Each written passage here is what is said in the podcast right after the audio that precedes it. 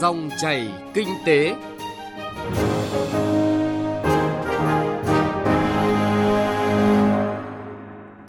Các biên tập viên Hà Nho và bà Toàn xin kính chào quý vị và cảm ơn quý vị và các bạn đang lắng nghe Dòng chảy kinh tế. Chương trình hôm nay sẽ có những nội dung chính sau. Năm 2021, Bộ Công Thương đặt mục tiêu tăng trưởng xuất nhập khẩu từ 4 đến 5% trong bối cảnh tác động của Covid-19. Thực hiện tổng điều tra kinh tế 2021 cần sự phối hợp chủ động tích cực từ doanh nghiệp. Doanh nghiệp dệt may thích ứng với điều kiện mới, vừa phòng chống dịch, vừa đảm bảo sản xuất. Trước tiên là những thông tin kinh tế đáng chú ý. Thưa quý vị và các bạn, đại diện Bộ Kế hoạch và Đầu tư cho biết, tổng vốn thu hút đầu tư nước ngoài trong 2 tháng đầu năm nay đạt hơn 5 tỷ đô la Mỹ, bằng 84,4% so với cùng kỳ năm 2020.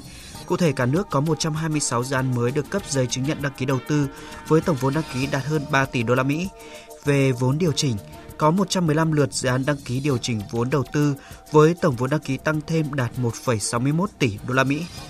Theo báo cáo của Ngân hàng Nhà nước, tốc độ tăng trưởng tín dụng bất động sản đang giảm dần qua các năm. Hiện có gần 1,8 triệu tỷ đồng vốn đang được các tổ chức tín dụng cho vay lĩnh vực này.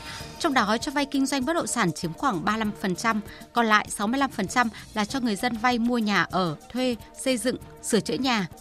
Theo nhận định của nhiều chuyên gia về thị trường lao động, năm 2021, nhu cầu tuyển dụng tăng cao, tuy nhiên yêu cầu khá khắt khe đòi hỏi các ứng viên phải có năng lực, trình độ, kỹ thuật tay nghề.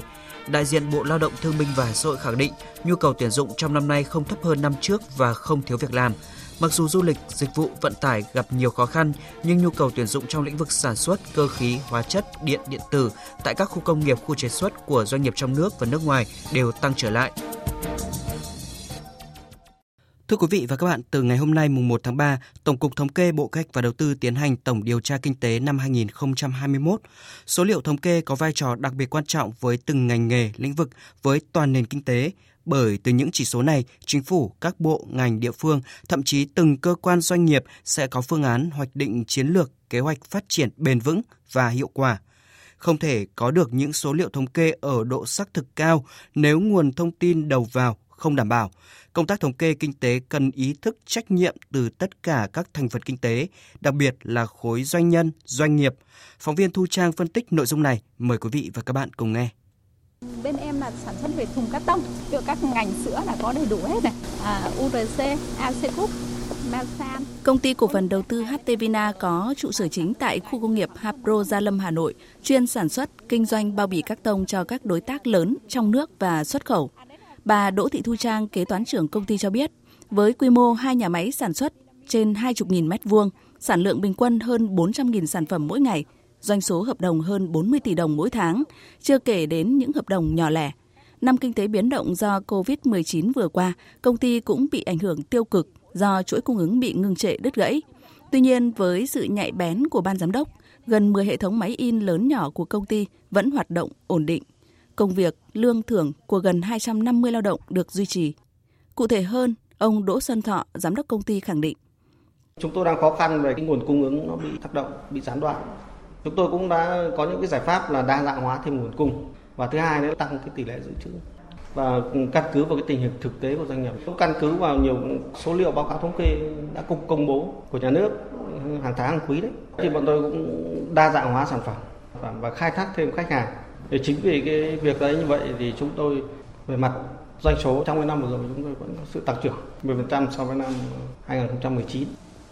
Tương tự, ông Nguyễn Văn Tiếm, giám đốc sản xuất công ty cổ phần Khang Minh Group, chuyên vật liệu xây dựng không nung có trụ sở tại khu công nghiệp Châu Sơn, phường Lê Hồng Phong, thành phố Phủ Lý, tỉnh Hà Nam khẳng định, công ty đã sớm có chủ trương thay đổi quá trình sản xuất ngay sau khi nhận định tình hình dịch bệnh diễn biến phức tạp. Đó là sự cần thiết để duy trì đà tăng trưởng ở quy mô doanh nghiệp. Nhờ đó, công ty không chịu nhiều ảnh hưởng tiêu cực như các công ty khác. Tuy nhiên, để xác định mục tiêu dài hạn, cần có sự định hướng ở tầm vĩ mô. Bên mình thì có rất nhiều chủ trương thay đổi về quá trình sản xuất, tăng khả năng sáng tạo, tiết giảm chi phí để giá thành sản phẩm sản xuất ra là cạnh tranh đối với thị trường. Nguồn nguyên vật liệu để dự trữ trước để không bị gián đoạn trong quá trình sản xuất.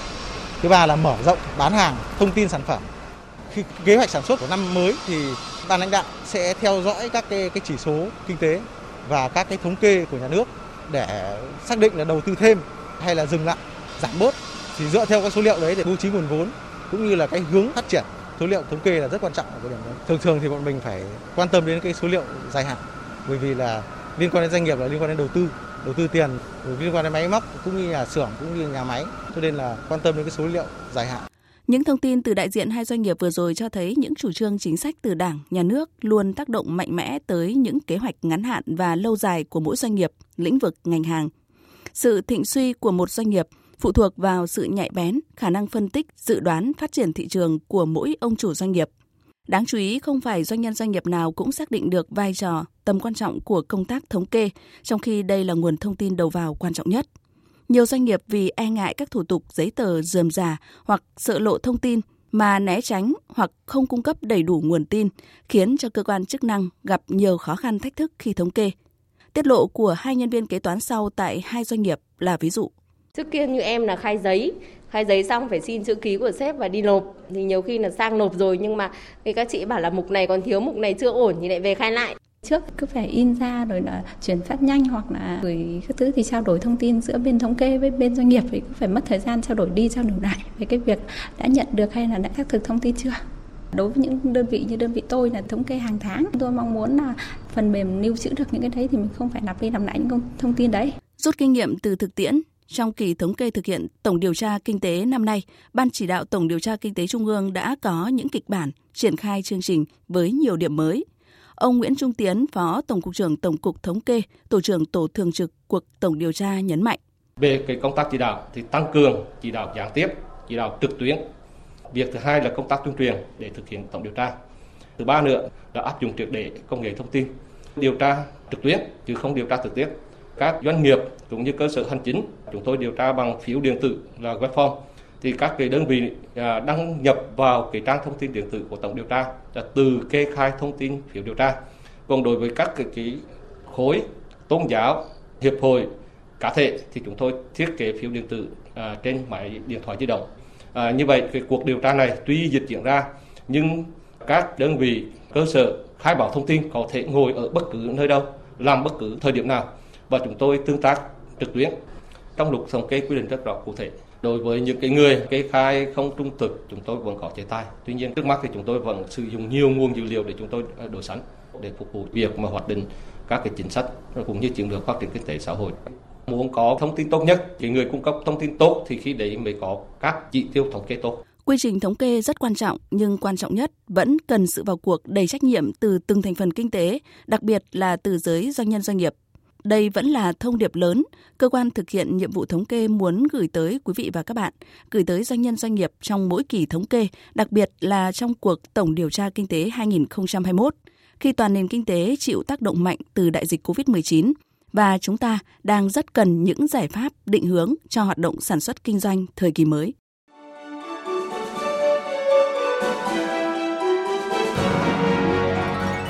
Dòng chảy kinh tế, dòng chảy cuộc sống.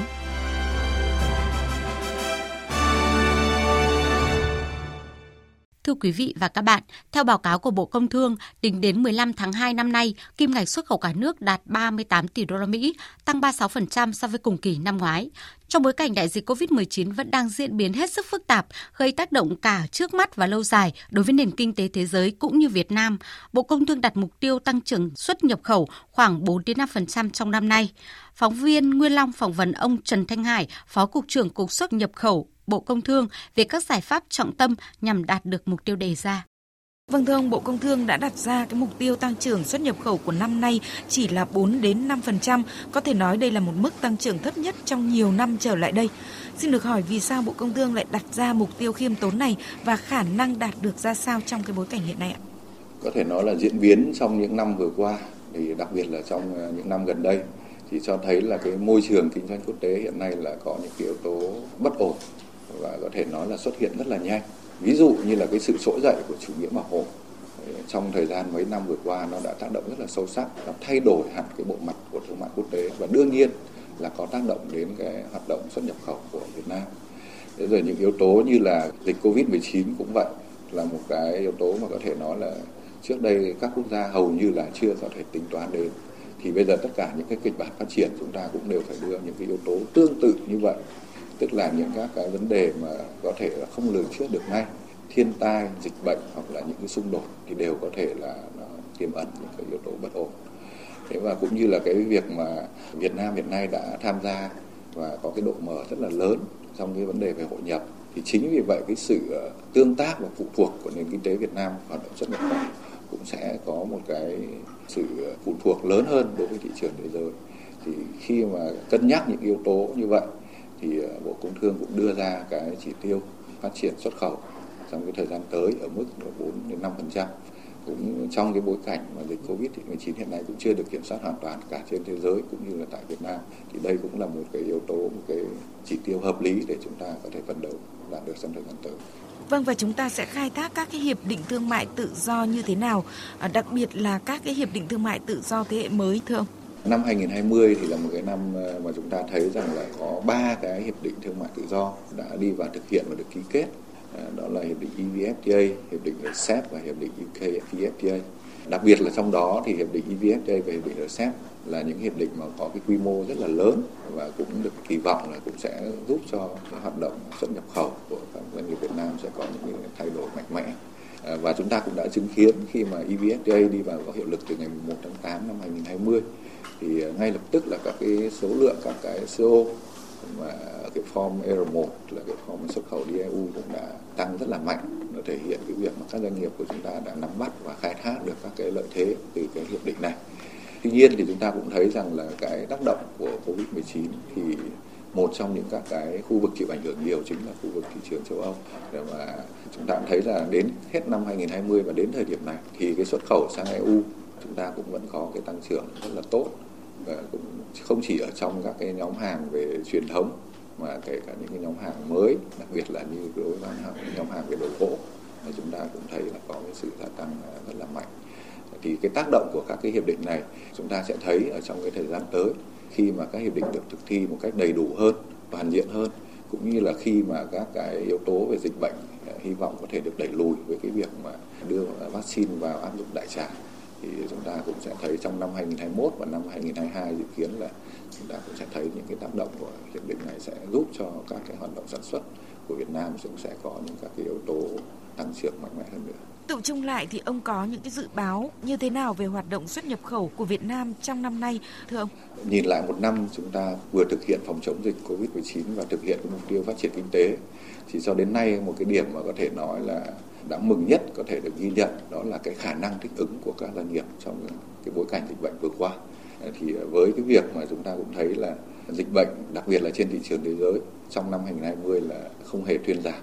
Tuy nhiên các doanh nghiệp Việt Nam chúng ta cũng đã nhanh chóng chuyển đổi từ cái việc là tìm những các cái nguồn cung nguyên liệu mới đến các cái thị trường và khắc phục những cái khó khăn về đứt gãy của chuỗi cung ứng, và qua đó đẩy mạnh cái xuất khẩu và đạt được cái thành tích xuất khẩu với cái kim ngạch xuất siêu đến 19 tỷ đô la Mỹ của năm 2020. Thì đây là một cái điểm mà chúng ta phải nói là cái sự ghi nhận về cái khả năng thích ứng của các doanh nghiệp. Nhìn vào năm 2021 thì chúng ta thấy rằng là cái yếu tố dịch bệnh, kể cả trong thời gian tới khi mà dịch bệnh thuyên giảm, thì cái tác động của dịch Covid-19 nó vẫn sẽ còn lâu dài, ít nhất trong một vài năm nữa. Thì cái yếu tố thị trường có thể nó cũng sẽ chưa phải trở lại. Thế thì các doanh nghiệp của chúng ta cần phải đặc biệt lưu ý đến cái yếu tố này. Thứ hai là chúng ta đã có trong tay những các hiệp định thương mại tự do và với hầu hết những cái thị trường cơ bản, những cái thị trường lớn ở trên thế giới, thì vấn đề là bây giờ các doanh nghiệp của chúng ta sẽ phải có cái tổ chức sắp xếp lại để tìm hiểu cho kỹ và vận dụng được tốt hơn. Thế còn các cái vấn đề về quản trị, về nâng cao chất lượng nguồn nhân lực, cũng như là các cái yếu tố về các cái hành chính để hỗ trợ cho doanh nghiệp, thì đấy là những cái vấn đề về lâu dài và chúng ta vẫn phải duy trì thường xuyên. Vâng, xin trân trọng cảm ơn ông về cuộc trao đổi.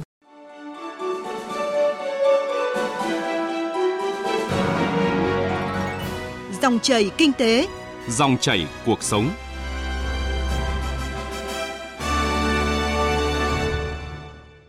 Thưa quý vị và các bạn, năm 2021, ngành dệt may Việt Nam đặt mục tiêu xuất khẩu 39 tỷ đô la Mỹ. Để có thể đạt được mục tiêu này, ngay từ đầu năm, nhiều doanh nghiệp chủ lực đã đẩy mạnh sản xuất, tăng cường các biện pháp phòng chống dịch bệnh với kỳ vọng một năm thắng lợi, hoàn thành mục tiêu đề ra. Sản xuất trong bối cảnh dịch bệnh diễn biến khó lường, các doanh nghiệp đều triển khai quyết liệt các biện pháp phòng chống dịch. Tại Tổng Công ty May 10, nhịp độ sản xuất những ngày này diễn ra hối hả khẩn trương. người lao động đều nắm rõ thông tin, các biện pháp phòng chống dịch, đảm bảo tiến độ đơn hàng sau Tết. Chị Lê Thị Hương, xí nghiệp sơ mi Hà Nội, Tổng Công ty May 10 cho biết. Tổ chúng tôi cũng rất là cố gắng, đó là đã hoàn thành được kế hoạch của xí nghiệp giao cho và hiệu suất là đạt là cao nhất trong toàn xí nghiệp. Người lao động chúng tôi thì cũng rất là mong là bệnh dịch qua nhanh để công ty ký được nhiều đơn hàng và chúng tôi có được nhiều việc làm, tăng thêm thu nhập. Theo ông Trần Đức Việt, Tổng Giám đốc Tổng Công ty May 10, ngay từ trước Tết, Tổng Công ty May 10 đã điều chỉnh lại toàn bộ kế hoạch sản xuất cũng như kế hoạch hoạt động phong trào. Tổng công ty cũng tăng cường các biện pháp kế hoạch sản xuất kinh doanh để tập trung hoàn thành đúng tiến độ đơn hàng nhằm đảm bảo mục tiêu kinh tế đề ra. Ông Trần Đức Việt cho biết, Tổng Công ty đang tập trung vào công tác nghiên cứu và tổ chức sản xuất, nhất là trong giai đoạn chuyển dịch, sản xuất các đơn hàng mới, khó. Trong bối cảnh hàng loạt yếu tố rủi ro vẫn còn hiện hữu và đang tác động khó lường đến nền kinh tế đất nước nói chung cũng như ngành dệt may nói riêng, bằng sự nhiệt huyết, kinh nghiệm và bản lĩnh của mình, tập thể, ban lãnh đạo Tổng Công ty sẽ tiếp tục có những quyết sách linh hoạt để đưa May 10 không ngừng phát triển. Báo cáo cập nhật mới nhất của Tổng cục Hải quan cho thấy chỉ trong nửa đầu tháng 2, dệt may tiếp tục nằm trong 4 nhóm hàng xuất khẩu đạt kim ngạch từ 1 tỷ đô la Mỹ trở lên. Đây là tín hiệu tăng trưởng xuất khẩu khả quan của ngành trong năm mới Tân Sửu. Ông Nguyễn Xuân Dương, Chủ tịch Hội đồng Quản trị Tổng Công ty Mai Hương Yên cho biết các doanh nghiệp đang tiếp tục tìm kiếm đơn hàng, mở rộng thị trường nhằm đảm bảo việc làm cho người lao động. Hiện nay thì Tổng Công ty Mai Hương Yên với 16 công ty giảm rất là ít thôi. Có thể đấy một số các cái nguồn khác thay thế vào đấy, ví dụ như là khẩu trang rồi các dụng cụ vật tư y tế. Riêng Tổng Công ty Mai Hương Yên thì gần như không giảm. Chủ tịch Hội đồng Quản trị Tập đoàn Dệt may Việt Nam Lê Tiến Trường chia sẻ, trong bối cảnh tổng cầu thế giới giảm, các doanh nghiệp dệt may Việt Nam đã có nhiều nỗ lực, cố gắng không bị gián đoạn sản xuất. Hiện nay, nhiều doanh nghiệp đã có đơn hàng xuất khẩu tới hết tháng 4, thậm chí một số mặt hàng đã có đơn hàng tới hết tháng 8. Đây là tín hiệu đáng mừng cho quá trình phục hồi, nhất là khi ngành dệt may Việt Nam đang có vị trí tốt trong chuỗi cung ứng toàn cầu. Tuy nhiên, điều khiến doanh nghiệp không khỏi lo lắng là tình dịch COVID-19. Các đơn hàng đang có sự phục hồi khá nhưng lại có rủi ro dịch bệnh. Hiện nay, Tập đoàn Dệt may Việt Nam đã chỉ đạo các đơn vị đưa chế độ phòng dịch ở mức cao nhất để đảm bảo hoạt động sản xuất an toàn, hiệu quả. Theo ông Lê Tiến Trường, thời điểm này là giai đoạn mang tính then chốt, quyết định cả hướng đi và tốc độ phát triển của doanh nghiệp. Đối với ngành dệt may Việt Nam, khi mà dịch bệnh quay trở lại ở miền Bắc với cái ổ dịch tại Hải Dương, đây sẽ thực sự là một cái thách thức và là một cái nguy cơ. Đấy là những đơn hàng, những hợp đồng kinh tế ký kết với các khách hàng để đảm bảo việc giao hàng từ nay đến hết tháng 6 năm 2021. Nếu xảy ra giãn cách, đặc biệt là nếu xảy ra cách ly không được tổ chức sản xuất, thì chắc chắn doanh nghiệp không thể hoàn thành được hợp đồng kinh tế đã ký kết. Và đây là cái thách thức và rủi ro vô cùng lớn, nguy cơ đối với tất cả các doanh nghiệp. Nếu bị dừng lại, không chỉ thiệt hại về tiền lương, về chế độ chính sách cho người lao động, mà quan trọng hơn là chúng ta sẽ thiệt hại về các cam kết tài chính đối với khách hàng. Và nhất là trong dài hạn thì vị trí của chúng ta trong chuỗi cung ứng toàn cầu sẽ bị lung lay. Nhất là trong bối cảnh hiện nay là quá trình tái bố trí lại cái chuỗi cung ứng. Thì một cái thành viên của chuỗi cung ứng không hoàn thành nhiệm vụ thì sẽ bị thay thế rất là sớm. Và chính vì thế thì chúng tôi đánh giá là lần này kiểm soát dịch bệnh ở doanh nghiệp dệt may cần phải thực hiện ở mức độ cao hơn, chặt chẽ hơn, bởi vì lúc này chính là khả năng doanh nghiệp tồn tại hay không tồn tại. Dịch bệnh đã làm thay đổi đáng kể cơ cấu mặt hàng của ngành dệt may. Nhiều đặc điểm mới của chuỗi cung ứng sẽ được thiết lập. Đơn cử dòng vest tông, sơ mi nam nữ cao cấp giảm sâu. Ngược lại, dòng sản phẩm phân khúc hạng trung, sản phẩm mặc trong nhà, đồ bảo hộ, đồ dệt kim v.v. lại tăng cao. Các đối tác cũng đang có sự thay đổi trong việc lựa chọn doanh nghiệp, ưu tiên doanh nghiệp có cam kết bảo vệ môi trường. Và như vậy, để vực dậy ngành dệt may, ông Vũ Đức Giang, Chủ tịch Hiệp hội Dệt may Việt Nam cho rằng cần xây dựng giải pháp liên kết trong nội khối của ngành, nhất là việc chia sẻ thông tin. Chúng ta phải tiếp tục xây dựng cái giải pháp liên kết trong nội khối của ngành dệt may Việt Nam, đặc biệt là chia sẻ những thông tin, chia sẻ những đơn hàng, những doanh nghiệp vừa và nhỏ. Cần phải có một cái liên kết với các doanh nghiệp lớn để tạo dựng các nền tảng đơn hàng cho mục tiêu các đơn hàng ổn định. Thưa quý vị và các bạn, năm 2021, ngành dệt may tiếp tục gặp khó khăn và phụ thuộc nhiều vào tình hình dịch bệnh. Nhưng với sự nhạy bén, các doanh nghiệp dệt may đang từng bước vượt qua thách thức hướng đến mục tiêu xuất khẩu 39 tỷ đô la Mỹ. Và tới đây thì thời gian của dòng chảy kinh tế cũng đã hết. Chương trình hôm nay do biên tập viên Bá Toàn và nhóm phóng viên Kinh tế thực hiện. Xin chào và hẹn gặp lại quý vị và các bạn.